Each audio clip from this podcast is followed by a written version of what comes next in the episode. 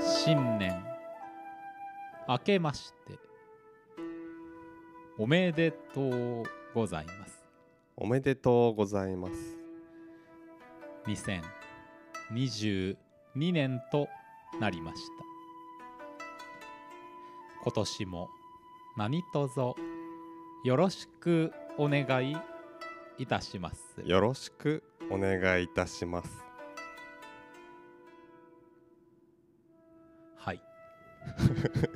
はい はい聞き入りますな名曲ですね 名曲いやさっき話してたんですけど、はい僕はもうここでしか聞かないんですよねこの「春の海」を まあもはやストックブラザーズのテーマではないかとテーマまあでも聞いたらねやっぱりあのー巷ではうんガンガンかかってるってことだったんで、かかってますよいややっぱね正月っぽいとこに全然行ってないですからねそううね、んあすごい急にこう曲が盛り上がってまいりましたこう盛り上がってる のこれはいはいはい僕は結構ねあうんの何ですかそういうあのあれだよどこ行ったんですかショッピングモール的なやつうんにあのパソコン工房とかさ、はいそういうパーツショップみたいなのあるじゃんあーえイオンとかってことあのねイオンとかじゃないんだけどちょっとしたこう小規模中規模のショッピングモールのはいはいはいは中いに入ってたりするんですよそれあれでしょなんかあの竹下駅の近くとかじゃないですかそう 場所分か ったわパソコン工房あるねあそこにねうんうんあそこねまださあうのん他のお店結構閉まってる状況であーパソコン工房とミスドとなんかもう一個ぐらい空いてるみたいうんうんな感じだったんですよ、はいはいはいミスドありますねそのね、うん屋内で、うんもうエンドレスリピートですなるほどね 確かに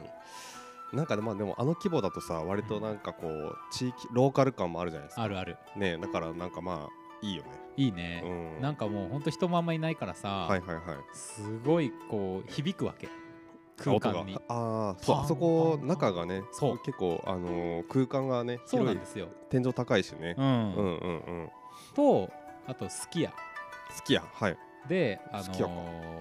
なんかテクノミックスみたい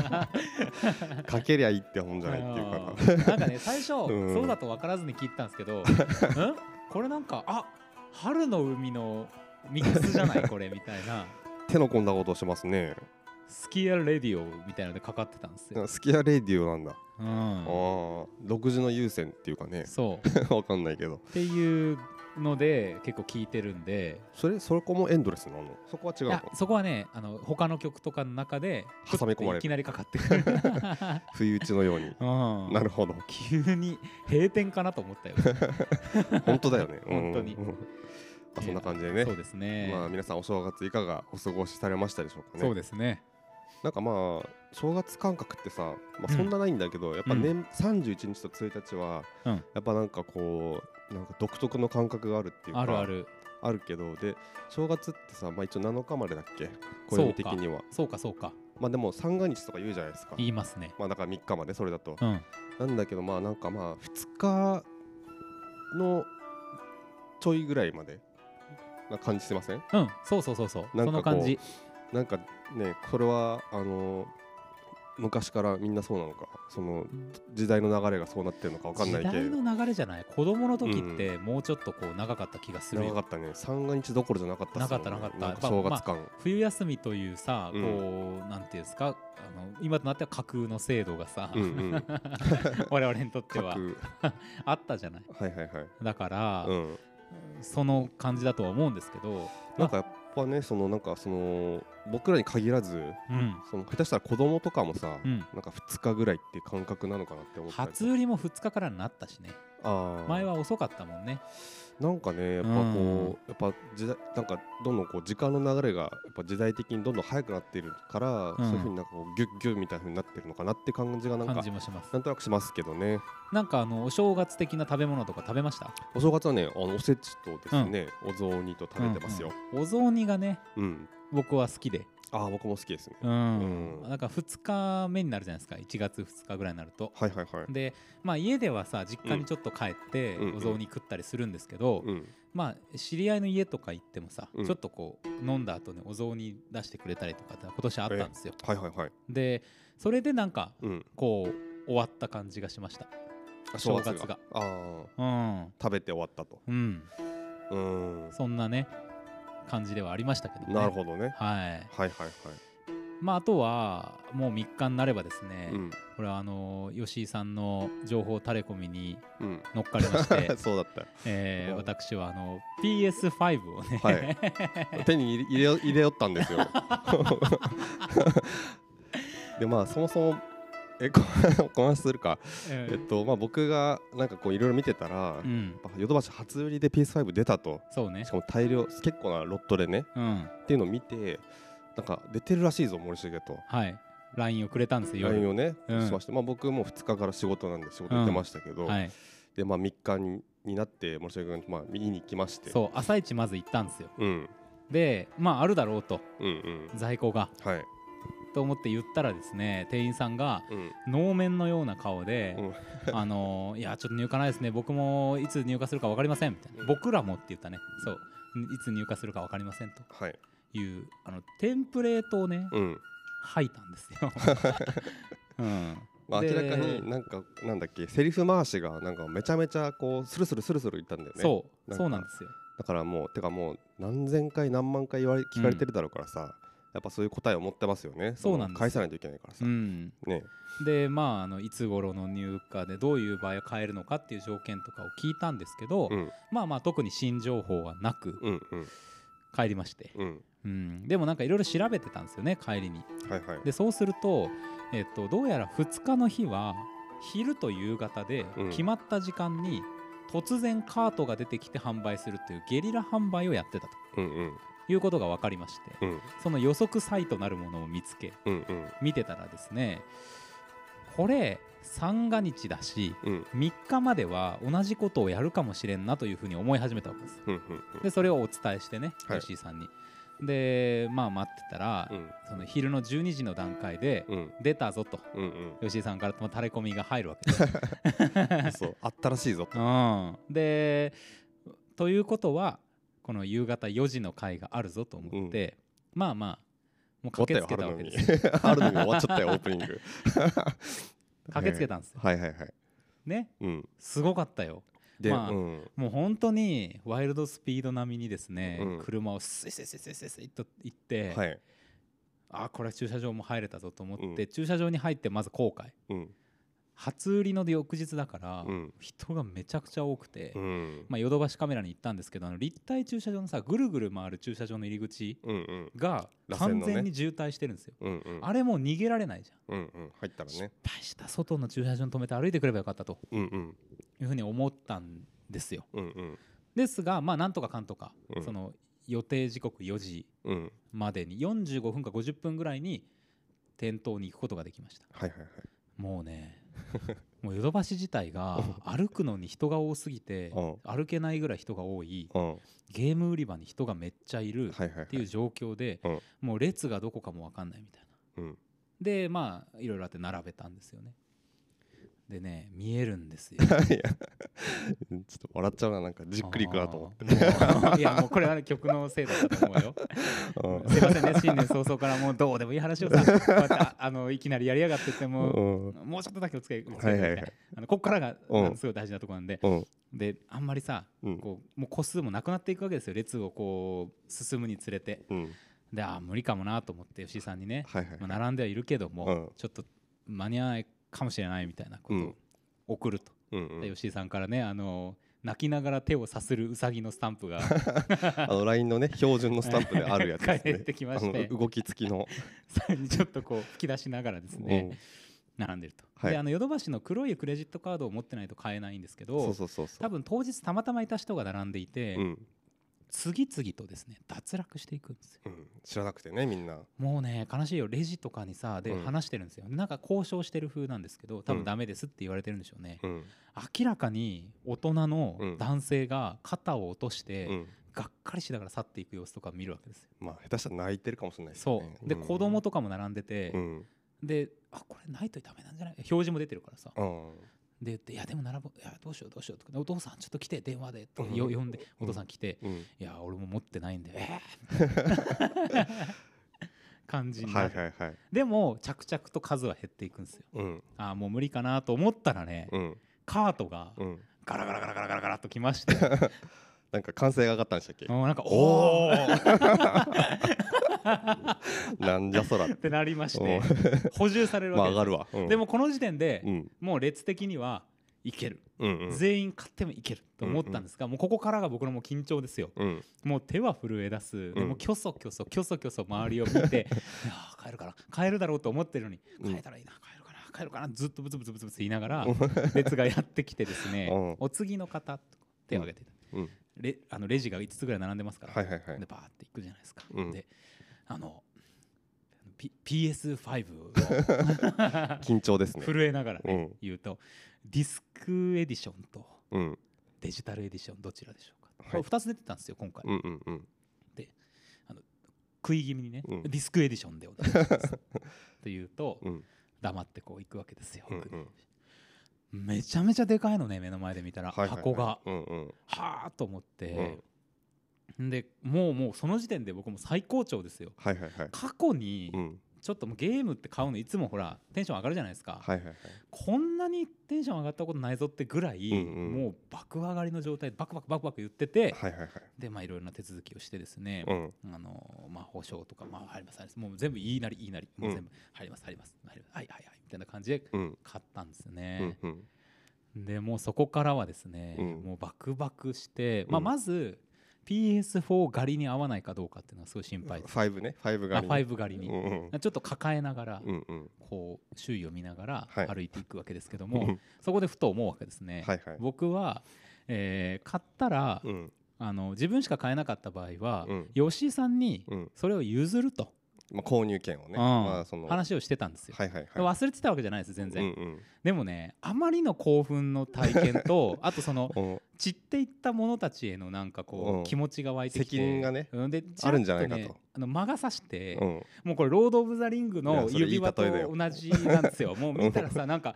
あなんかこうあの音楽が流れてきて「トゥルルトゥルルルルルル」みたいな「はあはあ」ってなって吉井さんに「これもらってもいいだろうか」俺俺はねまあそうそうだからそういう話をしてたんで俺もうん森重君にねうん、情報提供してたらねうん森重君からもらってもいいや ろかって LINE が来て出たー ダメとは言えんわとまあそう言いまして優しいね回答が返ってきまして でまあいやでもどうかなとか思いながら、うん駐車場に上がったんですけど、うんそこでねいやいや待てとうんこれはただの家電だとまあ超冷静になりましたよねスッとなったんですよで渋滞もしてるしまた帰る時うんうんだなるほどからもういやいやと言ったが、うんやっぱりこれは譲りますわと。うんうんいうことを言ったんですがもうそこからはですねこれ夜もねたまたま同じ場にいたんですけど、うんもう延々と、うんあのいやいやいいですよいやいやいいですよの応酬そうそう そうそうが続き、うんまああのまあなんと言いますか私が今回は PS5 を手元に収めることになったといういやおめでとうございますありがとうございますすいませんねちょっと先にねいやいやまあ新春からねえーいいじゃないですか PS5 あのパソコン工房などを巡った時にですね、ちょうどうん 4K のモニターも購入しておりまして、あその時に買ったんだええなるほどねいろいろ巡る中であ店頭であのつくもっていうねはいはいはいあのよあの空港の近くのベスト電機の中に入ってる、うんでかいそのゲームストアがあるんですけども、うんそこでねへえゲームストアあんだうんあのーそういう PC ゲームとかそういうの売うんってるゲーミング用品のストアがあるんですけど、はいはいはいここで買いましてうーんもともとめちゃくちゃ調べたんですけどう、んうんでもうだからね今もうなんていうんですかフルスペックうんうんの状態で楽しめてます PS5 のゲームってなんか買いましたいや買ってないんですけど、うんあのデス・ストランディングをうん途中なので、うん PS5 版にアップデートしました1100円でアップデーあトあできそるっんでかそっかはいはいはいで途中までやあの PS4 でやってたんでその違いを目の当たりにすることができましてね、うんうんうんまあもう映像音、うんそれからコントローラーのその動きはいはいはいはいがもうやっぱ全然違うので、 うんもうちょっと没入ですよね、うんもうその日はゲームの前からちょっと離れられなかったです、うん私 は、私は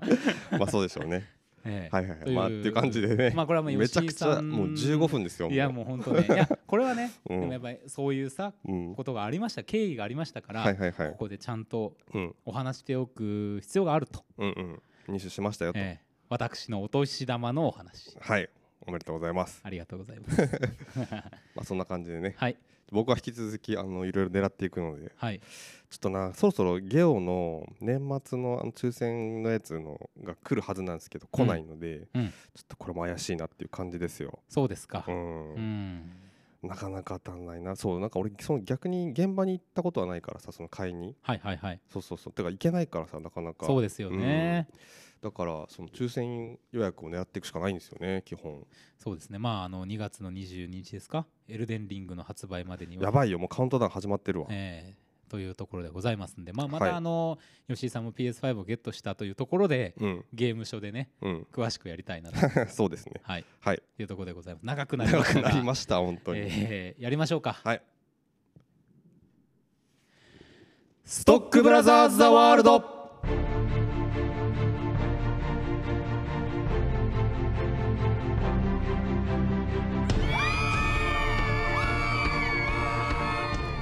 はい、はいどうもお正月からねねお正月という集かまっていただいてありがとうございあまりすがとうございますいやー新春ストックブラザーズ・ザ・ワ ールド新春ストックブラザーズ・ワール ドえーこちらはね、はい毎週木曜日夜6時から放送しておりますカルチャーキュレーションだまなしプログラムでございます、はいお相手はストックブラザーズブラザーは森重裕介とよブラザー2吉井陸斗ですろしくお願いいたしますよろしくお願いいた今します年も何卒よろしくお願いいたしますはい今年もよろしくお願いいたしますはいまあ、ということでございまして、うんえっ、とことあなんか嬉しいことにね、はい今年もあの新春からメールをいただきまして、ありがとうございますね、ありがたいとこですよ。大変ありがたい本当でにす。ねもうさ、うん今年も頑張っていこうって気持ちになるね。本当ですね、うんはい今年も皆さんからたくさんメールいただけるように頑張っていきたいと思いますで、まああのー年末に、うんあのラストナイトイン奏法について、はいあのーねこれあのーいろいろ我々がゴニョゴニョ言ってたじゃないですか。はいはいはいゴニョゴニョ言ってるんですよねうんうんでそうそうでそれについてもそうですけどもいつもメールくださってるラナさんからね、あのなぜラストナイトイン奏法があんま良くなかったかっていうこととか、メールでいただいております、はいこれあのねワーストで去年上げていただいてそうなんですよですごいそのちょっと感想を聞きたかったっていうことでね、うんちょっとめあの放送であのあの僕らお願いしてたんですけども、うんはいこれいただきましてそうなんですよはいまた全部読ませていただいてはい、まあなるほどなるほどっていうさ、またあの僕らとまた全然違う視点のところでうんあの感想をいただいておりまして。うんあのーまあ相変わらず我々はゴニョゴニョしてるところはあるんですけども、うんまた一つのヒントをねそうですいたねだいたような感じがしています。結構あの僕はなんか引っかかったところとかをまあ言語化していただいたっていう感覚がちょっとあるところもうんあったりしつつ、うん、あとなんかそのなんだっけえっと別のなんかえっ、となんだっけ ちょっと笑っちゃったところで言うとエリーは元から霊感少女で幽霊見る子だから青いやばけなカクテルにドラッグが入っていようが入っていまいが本当どうでもいいっていう確 かにと思ったりとかなんかそういうとこもねちょっとこうすごい あの楽しませていただいたんですけども、なんていうかな結構あのーラストナイト・イン奏法に関して言うとやっぱりなんか未だにあのメールでもねんあのほとんど多分お同じようなところで引っかかってらっしゃるんじゃないかっていうことを そうな言っんてでいすたよ。だいて本当に確かにそうなんですよ、でそれをすごく改めてこうこもっと細かく言語化していただいたなっていうメールでねうん感覚があったんですけどうんだから今なお我々は結構なんかモヤモヤしてるところがあって、うんっていうのの一つはじゃあなぜそういう映画だももしそういう映画だったらなんかそのこんな風にして表にでこう出るだろうかというか、うん制作されるだろうかっていうのとその外に出てこう今の時代にかかるだろうかでそうそのうそうそもってそういう映画だったらもっとこうバッシング受けるというか、う。うんはずなんだけどなんか僕が結構信頼している評論家の人とかがまたちょっと違う視点で映画見てたりとか、うんあとはそのアニア・テイラー・ジョイとかっていうまあもうスター俳優ですね、はい。とかがそのおそらくこんなそういう映画に出るのかなっていう、断れるんじゃないかっていうね彼女ぐらいだともしその社会的な正しさうんみたいなところに反するようなものだっていうのが単純に伝えられていたとしたらね。そうですね、うんでまあ単純にまあそういうももともとの映画のなんかこうセットアップ自体がこう出来上がったものとちょっとかけ離れてしまったっていううか、ん、まあのが一つあるのかなとなるほど、いね、うのもあるしあとはなんだろうなうんそうだねだからこのもしノーカット版とかがうんあ、ったんだったらいやこのシーン絶対行っただろみたいなところうがんもしかしたら落ちたんじゃないかっていうのもあるしうーんそうだねなんか結果としてそのたそのなんだろうな満満満足いくというか、うんなんか納得いくものになったようないやっぱり気がするんだけど、うんなんかこうなんだろうななんかそういう点とかで結構モヤモヤしてる点があるという感じでそうなんですよこの映画を通して何が我々に見えていないのかというのがうんいまだまだしっかりとわからないというか、うんうんだからそのそうなんですよその面白さ面白くなさみたいなところではなくて、うんこの社会的な視点っていうところでう、んなんかなぜこれがこう出たのかっていうさ、うんことですよねなんかそこに対してどうしてもこう風に落ちない部分があるっていうねうんなんかそうなんですよ、まあだから引っかかってるとこ本当ね、うん言う通りでおん確かに同じでちょっとねそのうがった見方になってるのかもしれないですけどねそうなんですよねその映画だけ映画だけをシンプルに見たらやっぱりこう単純に納得いかないものっていうこと、だってか実際納得いってないしだからモヤモヤしてるんだけど、うんねっていうねなんかそういうのがちょっとまだあるあるんですが、ううんん、いやそうなんですよねまあまあそんな感じでね。そうそうそうまだでモヤモヤしております、はい、であのーワースト映画っていうことでいただきましたけど全然、あのそれすらもありがたく そうなんですねそうそうあのそうねワースト映画送っちゃってっていうこと書いてありますけど、あのめちゃめちゃありがたいです本当にあのとにかくさなんか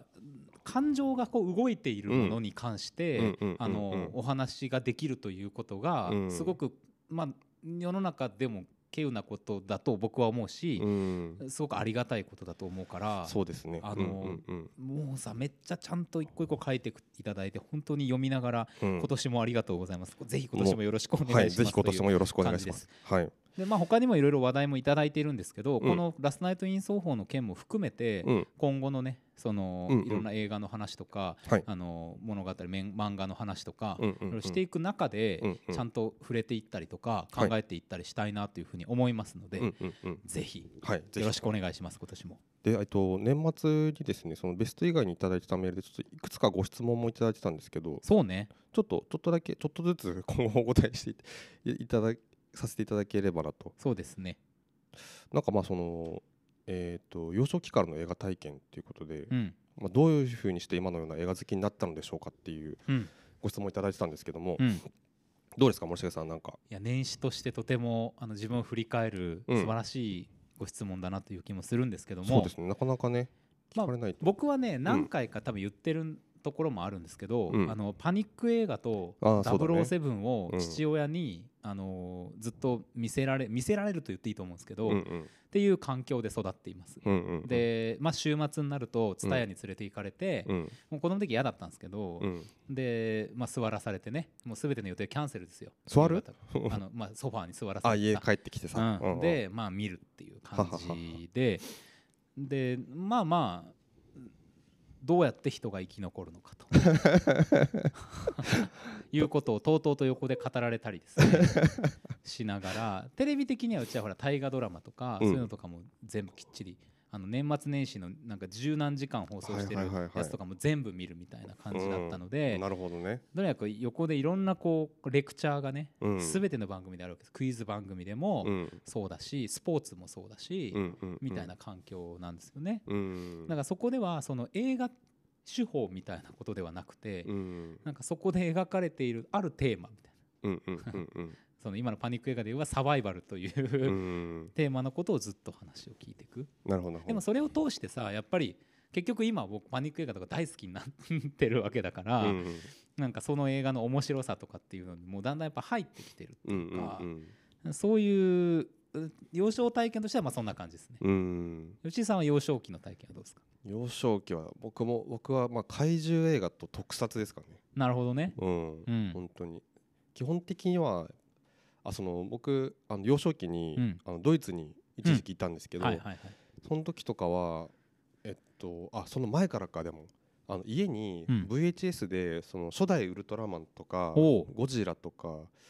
あと仮面ライダーとあかほうってほいううのほうを VHS であの買ったんじゃなくて多分録画したやつがいっぱいあって、はいはいはい。で「スター・ウォーズ」のやつ「スター・ウォーズ」とかもあったんですよねそうんのうん中で、うん。っていうのをなんか延々見るっていうのながるほど僕ねがやってたことっていうか多分たし最初は多分父親と見てたんですけどうん一、人で見るようになってみたいななるほど。でそのドイツに行ってその映画館とかでね怪獣映画とかそのテレビとかでもやってないうんとこに行っても VHS があるんでその家でも見てたっていうずっとっていうのが多分なんか原体験なのかなっていうなるほどねあとはや確っぱかりにそうか親の世代がひょっとしたらさうんちょっとそういうの好きな世代だったりすんのかなするんじゃないかなうちもなんかほらやっぱ赤影とかさうんうんうんすごい全部大魔見神たとりかさ大魔神とか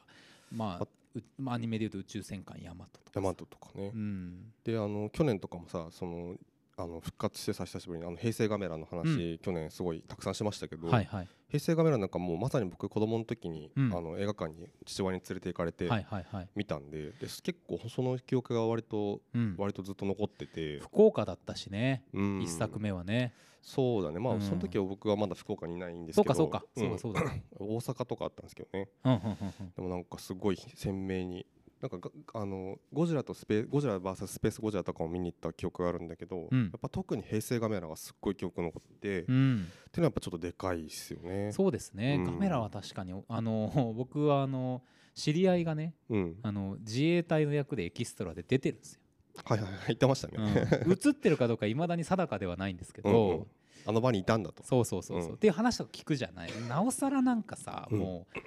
う、うん、ぐっとうわそれが初めて映画の中の人ひょっとしたらさ認識した場所かもしれないぐらいさ、うん、なんかちょっとあるよね。はいはいはい。でまあ結構さ母親があのお芝居をねうん、昔からやってたみたいなのとかもあったりとかして、うん、なんとなくさそういうこうエンタメみたいな世界に対しての親近感はあったんですよ。うん、うん、うんただやっぱじゃあそれがそのまま映画をいっぱい見ていくのにつながったかっていうと、うん、なんか礎にはなってるかもしれないけど、うんやっぱなんか割と見始めたのは大学生になってからかな。あ、同じくですね。うん僕も大学生の時ですね。うん、なんで見るようになったかっていうとまあ難しいけどなんだろうなやっぱなんか 映画の面白さにやっぱ気づいたっていうのがでかいんですけど、それはその映画を見て映画そのものを見てっていうよりもやっぱり映画となんか誰かの語りとかがあって、うん、あなるほどそういう見方もあるのかとかってないうるほのどをね結構、あの刺激をあの映画の外からも受けたっていうのが大きいかもしれないですね。そうかうん僕はね KBC シネマに初めて行ったことで、うん、結構見るようになりました。ああそうなんだ。ミニシアターの映画っていうもの をあの意識して見たことがなかったんですけど、うん、リバイバルでバグダッドカフェやってたんですよ、はいはいはいはい。ああなた好きでしたよね爆弾とかね。好きなんだよ、うんうんうん。であれなんでそんな好きかっていうとやっぱね結構体験として衝撃的でうんなんやこの映画っていうのをうんうん見て、うん、あこういう映画がいっぱいあるんだっていうのんんにし、を知ったっていうね、なるほどね。うん、でそれからこういろいろ見たりとか、うんうんそういう話をしてる場所に行ったりとかうんうん。するようになったっていうのが、うん。大学の多分でももうね3年生ぐらいうん。かな、三年生か。うん、いやー、ほんほんそうだよね。まああと結構ね大学生の時ってやっぱ時間もあったりするしね。そういろいろ映画見たりとか、僕もなんかその過去作うん、をたくさんやっぱ見れたのはやっぱりその大学生の時で、うんうんめちゃめちゃいろいろ 今そこになってさいろいろ遡って見出すから、うん本そ当うに。ねん。まあ、当時のさなんかちっちゃいテレビでしたよ、うんうん。それでさあの青山真治のさ北九州三部作とかさ、うん。夜中に見てさ、うんもうなんかどうしようもない気持ちになってコンビニまで歩いて行ったりとかさ、うんうん。して た なんかそういうことができる時間がありましたね。そうですね。うん、うんまあ、あとやっぱ結構なんかまあ結構大学生まあそのその後まあどうするかみたいなこうんとで結構まあしんどい時に僕は結構映画を見て割と救われたところがあって、うんでまあその映画のなんか特定の映画っていうよりはもうもうなんか映画うんたち,、たちっていう感じなんですけどそうですね。で全然関係ないような映画とか、うんそのうんなんか人生の指針を別に示してくれるようなわけじゃないうん、映画とかも含めてなんかやっぱりすごくいいなっていうそうですね。まあ、一個はその一つの、まあ、多分現実逃避とは思っているところもあると思うんですけどなんかやっぱこうカメラが、まあ、当たり前なんだけど、うん、カメラが誰かを常に映してるっていうのがすごくいいなと思っうん、て、なるほどね。でその例えばめちゃくちゃしんどいさ境遇の人とかの話とかでもカメラが見てるわけじゃないですかこの人、うんその人に関しては。そうね。この人はでもあのこの映画ではこのカメラが映してるっていうか、まあ、誰かが見てるっていうなんかそこのなんかこうなんていうかなこうあのーまあ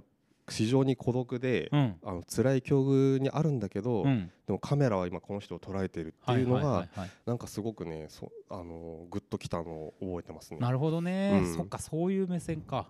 なんかねああとかなんかそんなこといろいろ思ったりとかまあでもたくさんの映画たちですそようか本当に。僕はなんか割と、うんその今はさ割と柔軟になってきましたけど、うんうち家がさうん厳しめの家だったんですようんね、うんで見てるものっていうのも割と絞られてたんだけど、うんそうやってほら KBC シネマに行ってとかっていう風になってくることで、うんなんかそれをきっかけにね、まあ、うん音楽をやってる人とか、うん絵を描いてる人とか、うん作り手側の人たちに目がいったりとか交う流んする機会が増えていったんですよ。うんでそのファッションとかも変わっていったし、うんそのなんか自分の世界が広がる感覚があったうんでそれでなんかねちょっとこう窮屈だった世界からうん救われたような気がしていて、うん解放されたみたいななるほどね感じがすごいしたんですよね。うんでなんかそういうすいろんなものがごちゃごちゃと混ざっている場としての映画館みたいなうんものにうんやっぱりなんか愛着を感じるようになっていったし、映画館ねそうあとね、うん当時ほら僕らの時にちょうどさ福岡のミニシアターがバンバン閉まっていってたじゃないですか。はいはいはい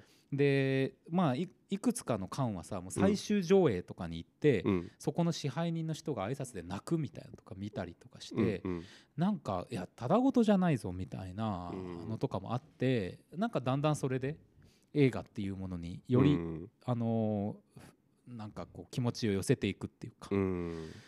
かそんな感じでしたね。そうね映画映画館で言うとそうだな難しいけどまあでもやっぱり僕はあくまでもそのなんかそのすごいパーソナルなものとしてうん、映画をこうなんかまあ見るしその劇場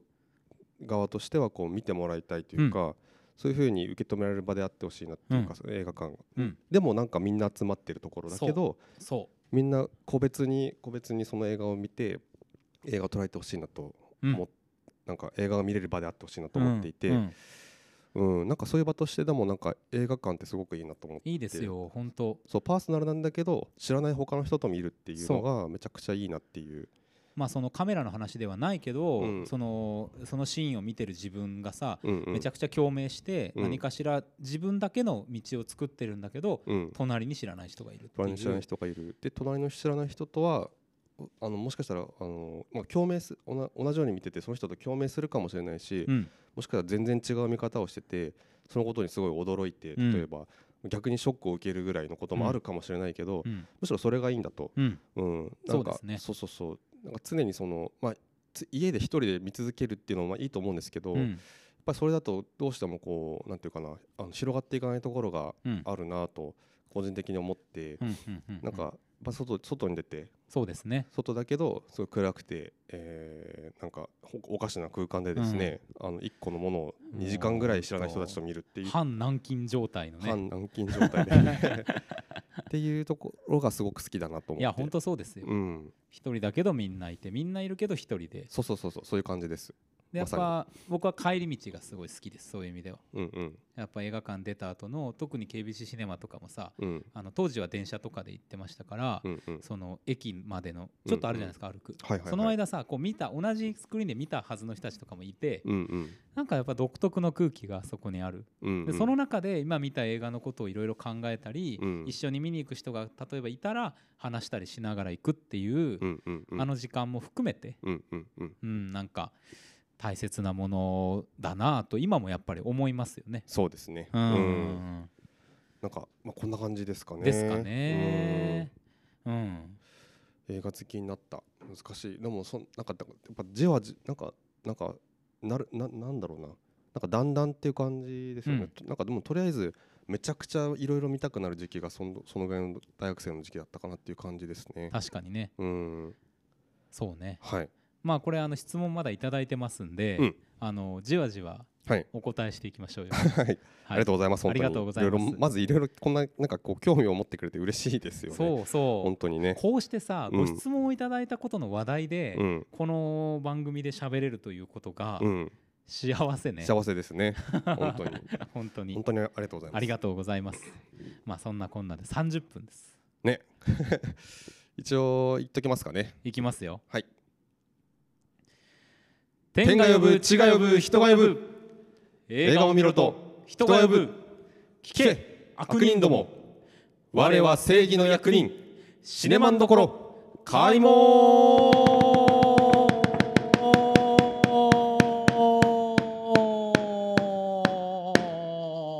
おーんよいしょということで、え ーこのコーナーでは毎週我々が何かしらの映画をウォッチいたしましてこのシネマンどころの門をくぐれるかどうか、はい恐れ多くも決済を下させていただこうという映画だ話コーナーでございますが、うん月の初め1月6日、はい今日はこちらでございますえー、2020年1月見たい映画特集また か結局これかって感じですけどねはいまあそんなわけで、えー、と早速ですね、やまあ、り今ましょう年1月から見たい映画たくさんありますね、うんえーまずもういきますね、うん1月7日はい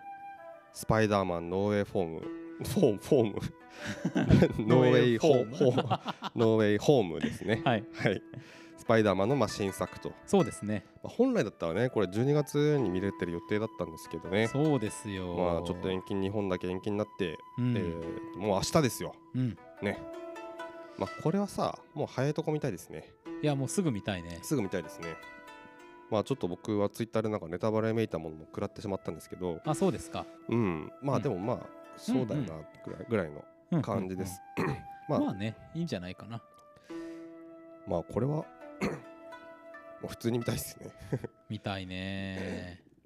はいという感じですねはい。なんかまもあうさらっといきますか言葉が特にないんで申し訳ないですけどね。うんはいはいです。ですはい。あとはこの1月7日の週は、うんそうだなあ。 7日で言うとなんだ僕ろうかそんなにそうなんですよね。あまああとサンダーバードのなんか新しいやつがありまして、あそうね。はいこれあのえっ、とね新作なんですようん完全らしいですね。うんサンダーバード55でしょ。そうそうそうそうなんかねあのマッハ55みたいですよね。あのマハゴあのなんだっけえっと福岡とかさワンダーランドっていうあのパチンコ屋のはいはいはい。CM CM やってますよね。がありましてとかうがんめちゃくちゃこうサンダーバードライクなんですけど、うん。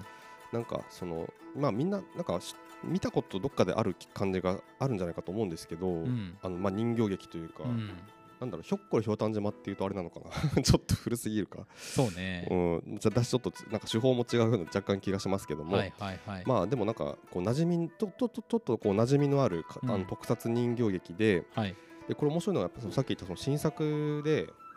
あのー昔あったやつのなんかこうリバイバルでは全くなくて、うん。オリジナルの撮影手法をまうあん完全再現して、えーとですね、まあ、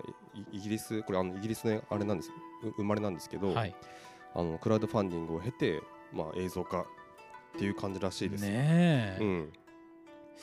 いやーなんかいや正直さサンダーバンドはあの見てるんですよさっきのさ父親にはい子供の時に見せられてみたいなやつでさ、うんうんで結構好きなんですよね、うんなんかあの淡々とした感じっていうかさはいはいはいコミカルな感じがさ、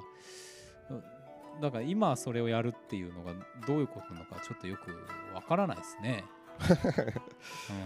正直僕はなんかあんまりちゃんと見たことがなくてサンダーバード、あそうですか、うんうんあのー父親の実家におもちゃがあって、うんあ子供の時はこれで遊遊んでたんやっていうのはなんか記憶にあるんですけど、うんあおもちゃがっていうの僕じゃなくて父親がね、うんの子供の時に遊んでたおもちゃうんなんですけどだからねなんかそういう感じでしかあんまり知らないんですけどまあ、あのペネロープの声を黒柳徹子がやってたっていうあそうなんだイメージですもとね。もとはい。今回満島ひかりがねあ、そうですか。うん、あららら。吹き替えでそれは面白そやうってだな。らっしゃると いう ちょっとこれ気になります、うんそうですね。あとはですねあどなんかありますまあ、マークスマン。出たこれは一応。いやリアム兄さん、うんリ兄さん。リアム兄さんのやリつですね、アム兄さんの ね。えーやつ主演の映画なんですけどもうん元海兵隊の狙撃兵とうん少年、うんそれからマル麻薬カルテルっていうのの攻防 うんうんまたかっていう感じですけどリアねム。まあ狙撃少年麻薬カルテルうん。ままあとキーワードというか3つ出すとそうですね。まあなんだろうね普通に普通にちょっと見たい映画だしあ、あなんだのろビジュアルでね、うんリアム兄さんがね、うんはいあのキャップかぶってるんですよ。はい はいキこうキャップ似合うなーっていう。ャップ似合うねちってょっというくたびれたキャップ似合いますそうそうそう。これでね、この風景を見に行きたいなぐらい の感じです。はいはい。はい。この週はもう僕はこんな感じですかないですはないいですよ翌週に行きましょうああとねりごまめすんかなさいえっと1月これ全国公開日で多分地方はちょっと別にななると思うんですけど春原さんの歌っていうああはい長はい編はいがはあいりまして、あの杉田監督ですね、はい、杉田教師監督っていう方、えー、と前に「光の歌」っていう映画をうん撮られてましてこれ結構僕好きだったんですけど KBC でもやりましたよね KBC ではいやりまして、はいはいはいこの映画も KBC でやる予定なんですけどちょっとまだ日にちは決まってないんですけど、うっんていうこれがちょっとねあのすごい気になってますなるほどであの現代アートハウス入門の時に、はいえー、っとやばい名前あ、えっと三宅翔監督がですね、うんうんえー、っとなんか最後のほあのトークの終わりがけにうんそういえばあの浜口竜介監督の偶然と想像がめちゃくちゃ良かったっていうお話をされてはいはいはいでその時にその流れで春原さんの歌もめちゃくちゃ良かったっていうふうに言ってたあそうのでがすちかょっとはい印象的で、へえまあ、それがなくても僕は結構普通にもう杉田監督の新作ってだけでちょっと見たいんですけど、なるほどはい、ちょっと気になってる一本です。なるほどねははい、僕はその週そんな感じですよはい、じゃあ次14日いきましょう、はいまずはハウス・オブ・グッチですねリドリースコット先生リドリースコット監督はいありがとうございますありがとうございますこれさあのーなんだっけえっとあれ あれもう名前やレばデいィー・ガガレディー・ガガがさ、うまあ、ん中心にコンポスターいるじゃないですか、そうですね俺なんかこのポスターだけかわかんないけどなんかいつもねなんか最初スカーレット・ヨハンソンに見えるんですよねなんかああレディー・ガガがねうんなんかまあその一瞬す拡大して大きく表示したらちあ違うなと思うんだけはど、いはいはいはいなんかちっちゃいあサムネだとなんかいつもレディあのースカーレット・ヨハンソンっぽいなってなんか思うんですがまあどうでもいいんですけど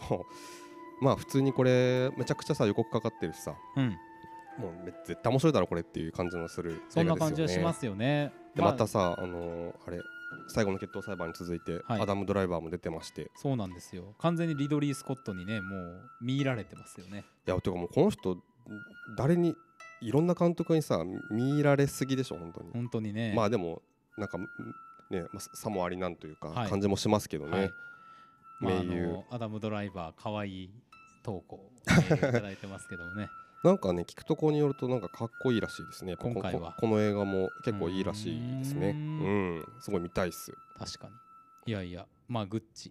まあファッションっていうことよりもサスペンスドラマとしてうん一族の崩壊を描いていくって話なんでうんうんまあそういうテーマもね面白そうあのサクセッションとかはそういうテーマではないんですか僕見てないけどサクセッションもうマジ見てほしいけど本当うにんサクセッション、あのキングオブメディアっていうタイトルにちょっと変わったりとかしてるんだけはどいはいサクセッションはねえっとあのーちょっと話ずれますけどいいですか、はいはいあれあのーなんかメディア王、まあ、キングオブメディアだからうんそうなんだけど、メディア王本当になんだろうななんか多分現実に多分置き換えられると思うんだけど、うんまあ、とあるもう超巨大メディア企業本当にあの大統領にアクセスできるようなは感いじの、はいはいえー、とのそこが、えーと まあ、ある一族の父親がそれ自分で起業してやってるんですよなるほどでそこまでうんうのん存在になってるんですけど、もうさすがに年でうんで、えー、と子供が4人兄弟なんですけど、はいはいはいで誰がその次後継者になるかっていう、おうまあ、簡単なそ言うとそういう話なんですけどなるほどまあ、その座を巡ってのなんかもうバチバチといううか。ーん感じでで筋で言うとそんな感じなんだけど、はいはいあのーこれ制作あのアダム・マッケイとかおおあのなんだっけやばいよ あのネットリックスのさこの前あの「ドントルックアップ」とかはね、いはいはいはいはいあれがあれは監督でしたけど、はいアダム・マッケイがもうがっつりこれ制作やってて、うんうんでもうとにかくねもうめちゃくちゃブラックなんですけど面白いんですよ。へえなんかまず兄弟仲がいいのか、まあ、めちゃくちゃ悪いんだけうど、んでもなんかちょっとやっぱり兄弟としてなんかああるんだああななんだろうなんかこうなんていうかなとどめはさせないようなところもあったりとかするしあーかといっていやこれこんな家族あんのかっていうかもう最悪だなっていう感じなんだけどはいはいはいなんかねなんだろうなあのやっぱ剣謀術数の話とかになっていくんだけど、なんかこうそれぞれに結構あのなんだろう得意得意不得意分野がめちゃくちゃあってほなんかその感じがねなんかこうなんかリアルで面白いといううか、へえあのやっぱみんなの立ち回りがね見てて面白いんですよあとにかくそうですかうん、はあはあはあはで結構本当にあのシーズン2今、えー、と3までできてて、あはいはいはいもう毎回シーズン1とかも最後にうわーみたいなことがあったりとかして、うんうんででその例えばその父親の言いなりになって、うん父親の言いなりになって父親に認められてなっていくのか、うんうんもしくは父親を引きずり下ろしはていはい自分が存在になるの,、なるほどなるのかで結構その単純にやっぱその座が欲しいというよりもなんか会社としてやっぱり結構低迷してるんですよ、うんあの一部分ではやっぱりあのテレビ誰も見なくなってるとか、はいはいはいっていうのがあってあ今後どうしていく生き残っていくって方針を親父はまだやっぱりテレビが大事だっていう話うをんするんだけど、いやそのやっぱり若いその息子たちはいやそうじゃないんだとほもっと多分ウェブウェブの方に行くしかない、でもウェブ裸から見てていやウェブっつってもそれでいいのかなみたいな方向に行ったうりなるとほどかねしつつでそのシーズン2の最後とかにその1にうんの最後にすごいうわっていうことがあってこれこっからどうすんだみたいなことがあるんだけど、はいはいで2がねずーっと行って、まあ、こういう感じで終わるのかなと思いきや最後にとんでもないことがあっうて、でんうわやりよったーみたいなあそいや本当にもうねなんかあんまり詳細言えないですけどめちゃくちゃ面白いドラマなんでうまあ家族だからこその描ける何かがそこにはありそうですねそうなんですよそのあそーの家族だからちょっともう、まあ、前提がもうもともと狂っててやっぱそういう家族だかはらなんかもうお互い疑心暗鬼ななんだるほけどどねやっぱりどっかでちょっとあったりとうか、んその親父だからとか兄弟だかならるとかほどねなそうあかりそうつかつ、うん、ちょっとだからゴッドファーザー的な楽しみ方もできるんだそうだね。うんうんうんあーうん。ゴッドファーザー的なとこもあると思います。なるほどねであと本当にブラックなジョークがめちゃくちゃ面白い本当に。あそうもう本当にブラックですけど、めちゃくちゃ笑えるっていうね。そうかうん笑えるんですよ。今さうん。え Hulu でしか見れないの今はねえっとあれです。UNEXT ですね。そう HBO かなんで。 UNEXT かそうそそうかそうう UNEXT かなんでそこだよちょっとぜひ見ていただきたい。うーうんめっちゃ面白いんで。ちわかりましたょっと脱線しちゃいましたけど。はいまあということな感じでハウスオブグッチですね。はいが見たいと。あとはね、うんこの週はうんクライマッチョクライマッチョですね。まああのクリント・イーストウッドさんうん。もういいつまでこの人の映画を見られるか分かりませんから っていう感じでなんか最近ずっとそんなずっとそんな風に言いながら見に行ってます感じありますけそど、うですね、まあでもやっぱやっぱりなんか見に行ったらなんだかんだいつも面白いっていううね、ん、で僕結構やっぱここでねこの時代のこのタイミングで、うんマッチョっていう言葉をうん使ってきたことがうんすごくなんかなんか注目しているところで、うんうんなんかこう昔は強かったんでしょっていや昔は強かったんだっていう時にマッチョって言葉をねうん使ってるんですけど、うんうん一体その言葉を軸にねどういう物語が展開されていくのか、うんうんまあ、全然世代の違う男の子とさ、うんうんある種逃避行みたいなものが描かれるようですけどうも、うんんなんかあのちょっと僕はあ のあれですよクリント・イーストウッドで言うとあのほらあの隣に住んでるアジア系の人との話、えっと車のやつ車のやつ もうやばいグラントリノグラントリノノみたいなさ、うんうんあのあれすごい好きだったんで、はいはいはいはうい、んああいう感じをなんとなくイメージしてます。まあそうですよねなんかうんグラントリノ的なものをなんか取り続けてますよねそうねなんかねずっとね、うんまあなんでかもそれを並べていった時にうんどういう変化が起こってんだろうなっていうのもね、そうですねうん、なんかそのテーマ的にはなんかそういう感じなんじゃないかなって僕もなんかまあ見る前ですけど思ってて、だからなんかこうまあ手際とかうん演出とかをちょっと楽しみに見に行きたいなと思ってますそうですねね。なんかこうパパッとなんかなんだろうなその手短にうん、ポイントを外さないカメラとかね、そういうのをこう楽しみに見に行ガきたンい。マンやねガンマンガンマンや ねいいですね許されざるものですね。はいはい、はいあとはあとはもう一個いいですかここ、はいこの週はねスティルウォータうん。ーがまあ小野君嫌いな人をすで いやいに。やもうあだいぶ ねあのいやいやあのね、うんマット・デーモンが嫌いというよりはですね、うんマット・デーモンがやってきた役 が うん。マット・デーモンと合わないんじゃないかっていう なるほど。で特にねあの特定のうんボーンシリーズについて言ってるんですよ僕あは。あ、ボーンシリーズね。うん、ボーンだからさやっぱ007で育ってるから良くないってのもあるかもしれないけど、うん。なんかマット・デーモンがどうしてこんなうにんなんかスパイとして優秀で強いのかっていうのが腑に落ちない、なるほど。うんところがあるんですけど、はいはいはい。まあまあ、あのー最後の決闘裁判素晴らしかったですし、うんうん、いや素晴らしいですよ、マットうデんー素晴モンらしい素晴らしい俳オデ優ッさセイんもの良はかはっずたしはず ですよ。うん、でまあ、うんあのスポットライトのさ、うんトム・マッカーシー監督がはい監督がで、うん主演がマット・デーモンっていうサスペンスなんですけども、うんうんうんいやもうさその組み合わせですごい面白そうじゃないですか。はいもうもうこれだけで見に行きたいねです、、娘の無実を証明する父親っていうさ、うんうきんっとそこにいろんなサスペンスもあるし、うん謎解きもあるし、うんその人間のさ差がみたいなものとかっていうのとか、うんうん執着みたいなものも描かれるわけじゃないですか。うんううんんううんんなんかこれはすごく楽しみだなっていう気がしていますよ。そうですねこれは超見たいですねね、うん見たい本当に。そうね。 はいスティルウォーターはいという感じですかねはいはいじゃあ次1月21の週いきましょうかね行きましょ僕はここは「探す」という映画がめちゃくちゃ見たくて、うはいはいはいはいこれあのー邦画ですね、うんえー、と三崎の兄弟兄弟の片山晋三監督うんの、えー、と映画ですね吉井さん去年ベストに入れてましたっけ一昨年か一昨年かも2020 20年だったかなかなか2019か忘れましたけどその時のベストにしましたはい三崎の兄弟うんでえっとこれは今回は、えっと姿を消した父親と必死に父を探す娘の姿を描くヒューマンサスペンスっていうことらしいんですけど、うんえっとねその三崎の兄弟の話にちょっとなるんですけど、はいはい美咲の兄弟っていうのはえっとえっとですねちお兄ちゃんと妹の話でうんで妹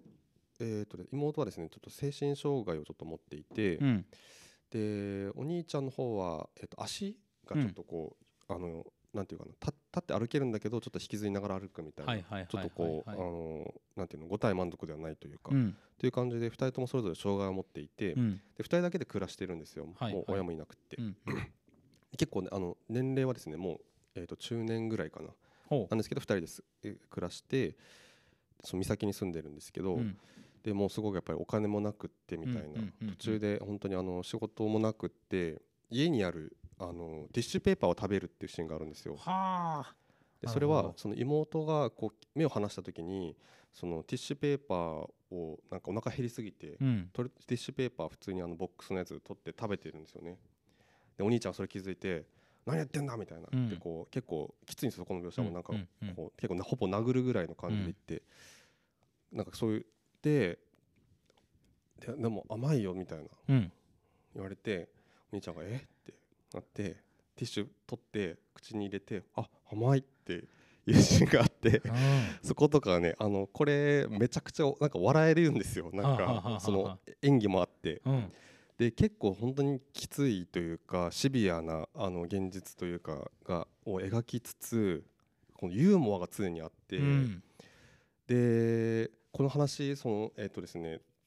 でその仕事もなかった後にどうしていくかっていうと妹をその売春うんさせて、お兄ちゃんがそのなんていうかな連れて連れて行って売春させてそれでお金を、あのご飯食べるためのお金を稼いでいくっていう話になってめちゃくちゃきついじゃないですかこの話、うんうんじゃあ他にでもどうしたらいいんだっていうのもあるし、なんだけどなんかなんだろうなそのそういうあの現実に起こり得るシ,、うんビアな問題を描きつつユーモアも常にあって、うんはっいはいはいていう感じでさこれ最後までいく映画で本当に素晴らしかったんでうんそその人の新作っていうだけでもめちゃくちゃ楽しみですね。なるほどね、そうかそれはなんか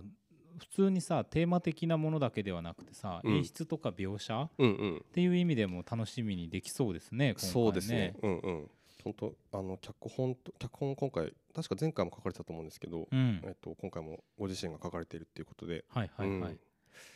またこあのこのなんかそのテーマをじゃあどういうふうに描くかどこまで描くかっていうのがすごく楽しみなところですね。まあ佐藤二朗さんがねうん、うん主演ですしねはいうん楽しみです楽しみです。はいそう佐藤二朗さんってさ結構いろんな映画で見るじゃないですか。それこそ、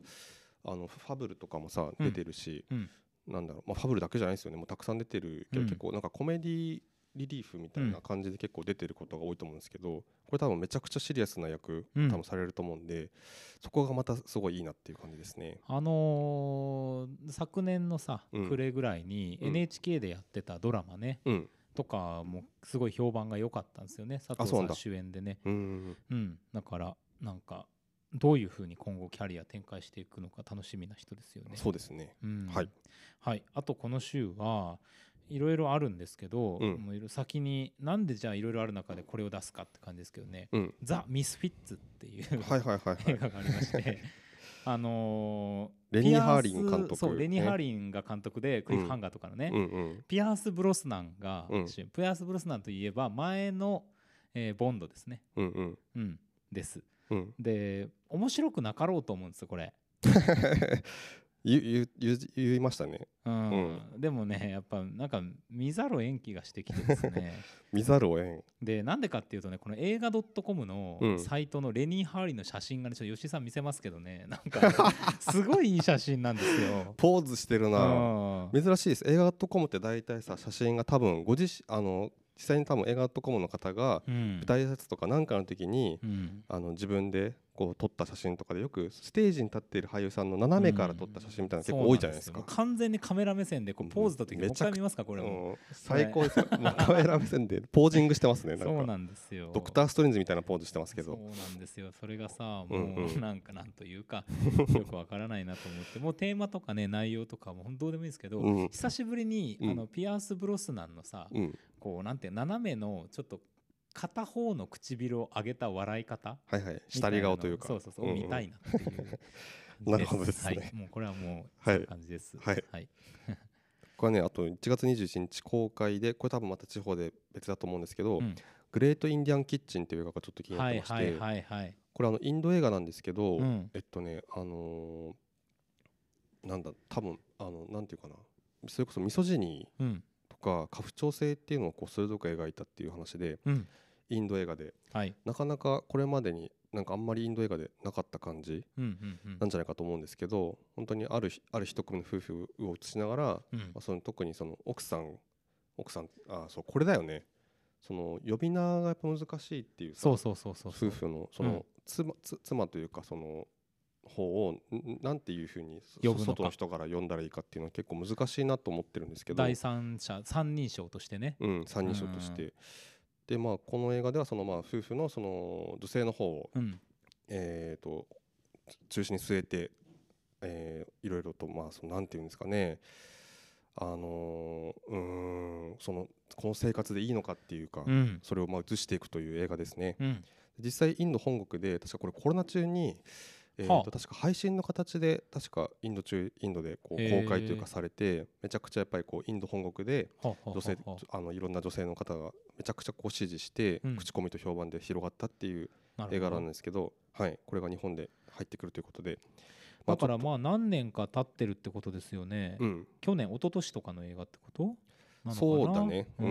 んそうかあいやえっとだから去年かな去年制作が去な年のかうんあそ本う当かにコロナ中にあっていうあれでもうあーあ本当だ2021年のインドになってるねなるほどまあ、撮られたのはちょっと前かもしれないけど、うんただまあ本当にねあのーなんていうかなこういう映画がインドでも撮られるっていうのがすごくまずいいなっていうかさ、そうですね、うんすごくリアルに問題としてもあるし、うん、あの加害被害みたいなことになってしまうようなことも多いうんうんわけですから、なんかあん、まあ、日本に入ってくる時点でいろんなやっぱフィルターとフィルターというかいろんなステップがあるからうんそういうのがなかなか入ってこないだけなのかもしれないけど、うんあんまりこういう映画が撮られてるっていうイメージが特になかったんでう、ん、うんなんかそういうのはすごくいいなと思いますよね。なるほど私まあなるほど普通に見たいしね、そうですねまあきついでょしょうけどね、そうなんですよ、うん、うんという感じです。はいはい、あとねこれごめんちょっとどうでもいいんだけどあの僕のあのうちのスタッフがですね、うんこれがう僕が見たいんだって言ってる映画がこの1月21日からありまして「はいえー、とシークレット松来た下音そ量れや屋敷」という映画がありましてそれやこれあのあなんなんでこれ見たいのって聞いたらいやうんポスター見てみたいなと思いましたと言ってまして、うんはいはいポスターがですね バカバカしいよねこれいや本当にあのこれペルーの映画なんですけど、んえーとですね、あのポスターの中央にうん日本、漢字で「死」ってあ の書いてありまして、はいなんかこれが本当に間抜けなんですけど、うでんあのペルー共和国興行成績初登場第1位っていうねあんまり見慣れない、あのキャッチコピーも書いてあるんですけど、まあ、見たらねすごく面白い可能性もあるんですけど、うん単純に彼は多分そのこのポスターのなんかこう面白さにだけに当てられて見たいと言ってるそう感じがしたんですなんけどかもさこの上にさペルー共和国興行成績初登場1位って書いてあるじゃん、そうそうそうそなうんかさちょっとさ、うん失礼 なんか書き方がなんかいじってんじゃないっていうだけもう本当にねいやでも見たら面白いって可能性はあるなとそうですうね、んまあ、松下っていうのはねなんかそのかつて日系人が暮らしていたっていう幽幽霊屋敷が舞台になってるんで、うなんんかそこが松下邸って呼ばれてるらしいんでそういうことらしいんですけそどうですね完全にこれペルーの映画ですねはいはいペルー映画ってあんまり見あそうねることないからそういう意味でもちょっと見たいよね、まあね、どんなことをやるどんなルックでさ、うんうんどんなそのマナーでさ、うんうん映画が進んでいくのかっていうのを見たいよねそうそうそうそ他のう国のうん全然見たことない映画は見さ、たいです結構その、あんまり見たことがない国の映画見た時に驚くのが、うんなんか音の使い方がやっぱり結構はいはいはいはいカメラというよりもなんかここでこの音鳴らすんやとかさ、うんうんなんかそのそこに結構なんかこう驚かされることが多いうん気がしますけどもそうですねはい、この映画はどんなタッチになってるのかちょっとね気になりますね。はいはい、あとね、うんこの週はねブラックボックス、はいはいはいあのー音声分析操作っていう映画があって、うんイブ・サンローラン出てたピエール・リニエなんですけど、うんうんあのほら音声分析官っていう人がいるんですよブラックボックスってあの、うん飛行機の中に載っているうん音声データを保存しているやつで、うん飛行機があの墜落した時とかに回収されて、うんうん状況を確認するために使われるんですけど、いやもうブラックボックスの音声はもうトラウマでしかないですねうーんあそやっぱりあのさ日本だとそのいつもさ毎年あの日経あの日日日日航機のね日航機のさう、うん、あれを多分今は多分そんなことないと思うんですけど昔テレビでガンガン流してたじゃないですか、うんあの音声とかを、うんそれとかをテレビで聞いちゃってもうすごい怖くってみたいな、あの情景というかさいろいろ想像するじゃんやっぱりあとなんか本当にもう最後のさもうどうなるか分かったしし人の判断っていうかさ最後の肉声みたいなのが聞こえてくるからもうたまらんこれ怖すぎるっていうう、ん、うんだそうね、からトラウマですけどう、んうんまあ、それを分析して、うんまあ、いろんな事件を解決していくっていう話なので、はいはいはいもうそこにさフォーカスしてるっていうことがちょっと面白いなと思うんですよ。うんうん、確かにそうそうそうそうまああのいろんな人が絡んでくるのかもしれないけど、うんうん願わくばうんいろいろ絡まず に、この分析官の仕事うんをあのめちゃくちゃフォーカスして描いててほしいなってそ思うう。わかるこれあのピストルとか出てきてほしくないそうそう映そ画うそうですそうねそう そうなんですよ。いやもうなんかあのこういうのはできるだけこうミクロにミクロにさ、うんタイトにタイトにやってほしいですよね、うん本当に本当にそうです、うんこれを楽しみにしたい。うんこれ面白そうですね確かに、ねうんああとそうだこれがありましたよあのコーダ愛の歌あああのエールのリメイクね。ああそうですねはいはいうんはういんはいはい。これあのね結構今賞レースとかでもね話題の映画ですよね、うん、結構実際映画もまあてかエールがね普通に良かったですしそうですねう。んこうすごくいいんだろうなと思いますけどうん、これをスルーしてましたねエールはね我々もあのーそういう試写段階かなんかでうんうん上映をさせていただく機会がありまして、はいはいはいその公開当時やりましたけどもね、ふんうふんん、どんな風なリメイクになってるのかっていう意味でもうんうとてもん楽しみですね、はいはいこれがありましたわ結構この週あるね1月はね結構ねその28日のとこも結構あるんですようんそうね確かに、まあ、この週のさ僕うあんありありますよ21いまあいいや次の週行こうきますかはい28はですねまずフレンチディスパッチうんこれさ全部読んだらめちゃくちゃ長いんだよねザ・リバティなんとかなんとかみたいなカンザス・イブニングさんみたいなうさんうんうんまああれですウェス・アンダーソンの新作ですねはいついに来たまあついにそうですね犬ヶ島って何年前ですかね34年前ぐらい確かにね結構前だよも結構前まうんあ時間かかるようなね感じのあれですけどう、うん、今回もまあ見たいですね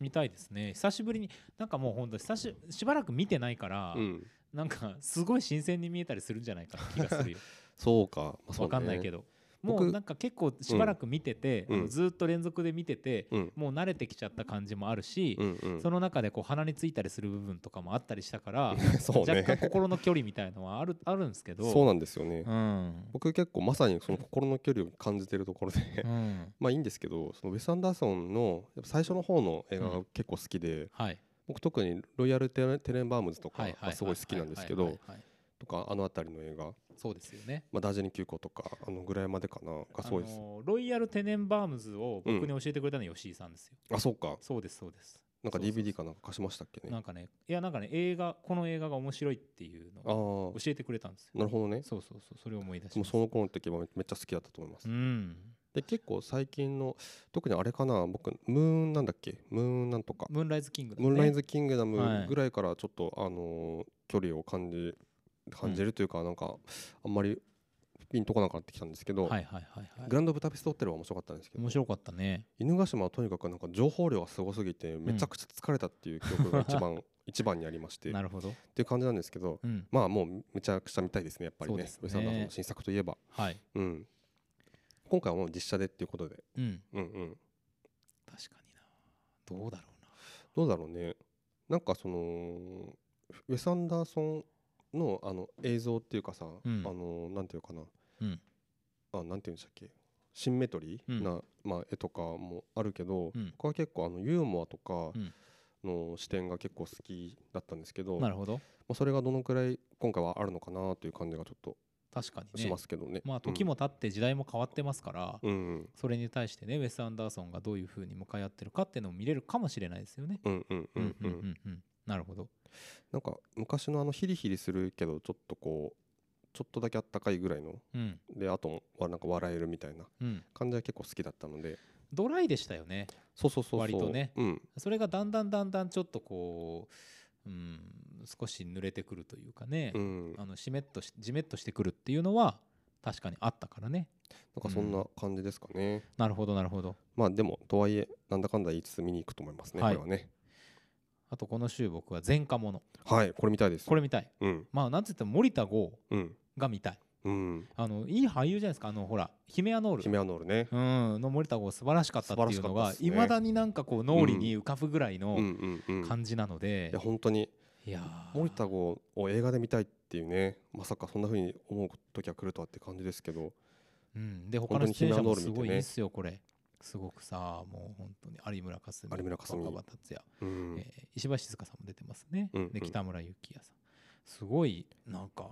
うんどう絡んでいくんだっていう並びの人たちじゃないですかう、んうん、だから若葉ゆ若葉龍也さんも出てるねそうねなんかどの辺にフォーカスしてうんどういう描き方でしていくのかっていうのもさこれ今回133分で2時間以上あるんではいはいはいあのよくわかんないところもあるからですね、うんうんうんなんか楽しみです単純に楽しみです、はい、はい見たいですねこれね、うんあとは何かありますかあとはですねえー、っとねえー、っとね1月28日はねあごめんなさいちょっとあれだ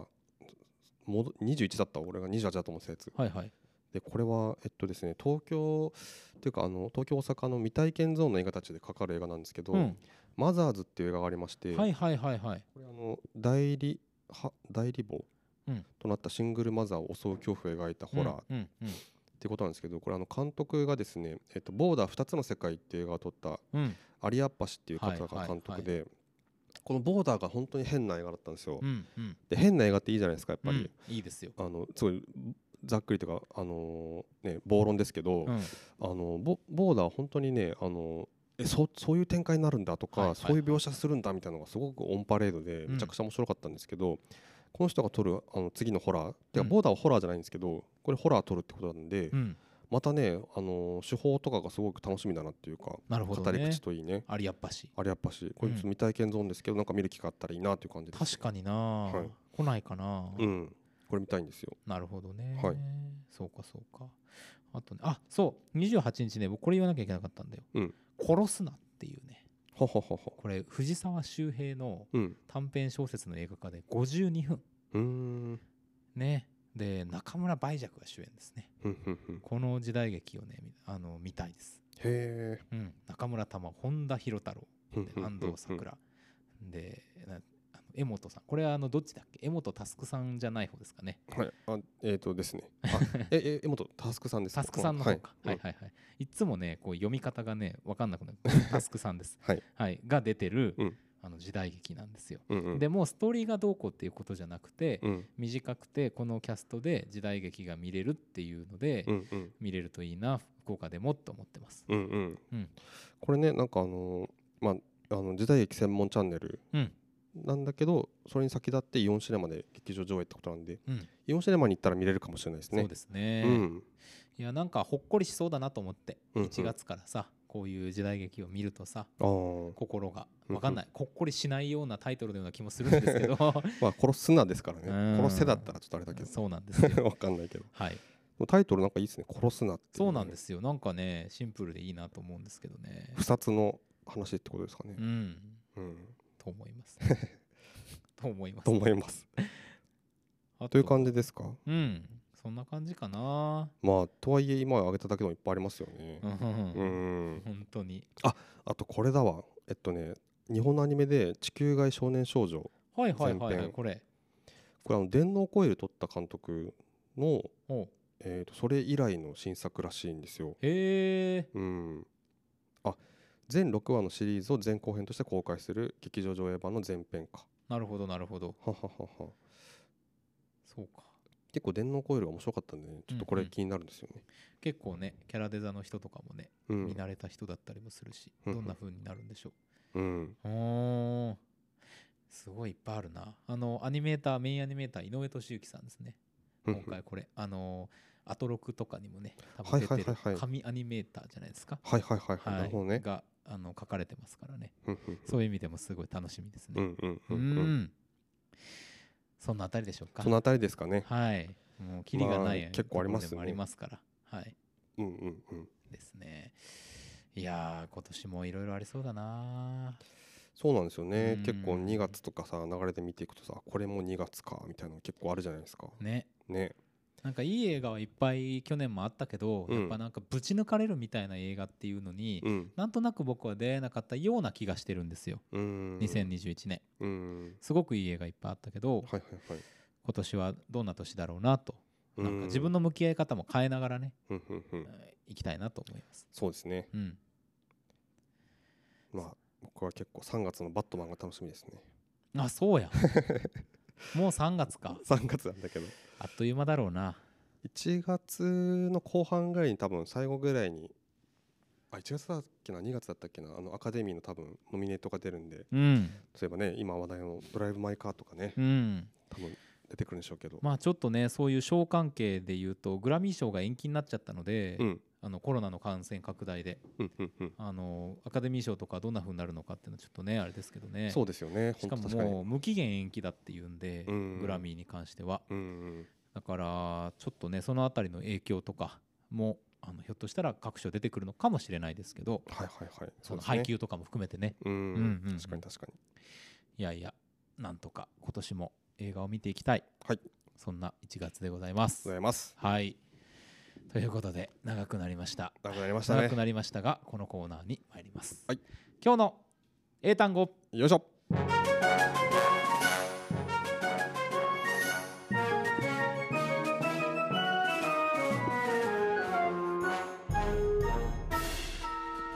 今日の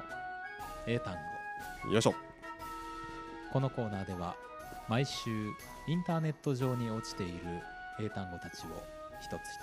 つ丁寧に拾い集めては学びましょう、はい、そんな英単語学習コーナーでございますよし今日の英単語こちら新年一発目、こちらです一発目はいディスプリンディスプリン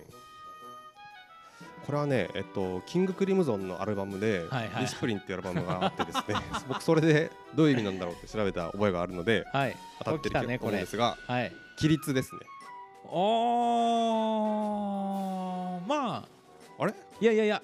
正解と言っていいあのこのうん文字列の中にはないですけど、あないあれでもまあ正解ですよはいはいあれまあなどういう文字列があるかっていうあれれと似たようなところで言うとさ、うあのん抑制自制自制心とか自制心はいしつけとかね、うんうんうんあとはね訓練とか、はいはいあのー鍛錬、えー修行うんうんみたいな意味があるあーということです。なんかまあニュアンスはあれですけどなんかねズバンといかんかったですうね、ん、まあなるほでどもディスプリンですよデ。ィスプリンはい、はいでは参りましょう。はい Repeat after me. OK discipline, ディスプリン discipline. ディスプリン One more time, okay? OK discipline. ディスプリンだんだん発音変わってきて る。さらっといきましたねはい。さあ、どうぞ。あら、ちょっとまだ終わらないです。 はい、はいはいはいはいはいちょっ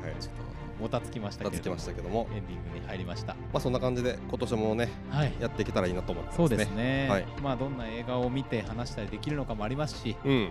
まあいろいろ漫画やゲームやはい英単語、それから英単健語康についてもはいドラマもやっていきたい。そうね、うん去年はドラマそっか大大大豆だとわこだけだそうっですたのねかな。また僕も、もどっかのタイミングであのワンクール一気にをうんあ やろうと思いますので。なるほどなるほどはい、そこら辺でやりたいな。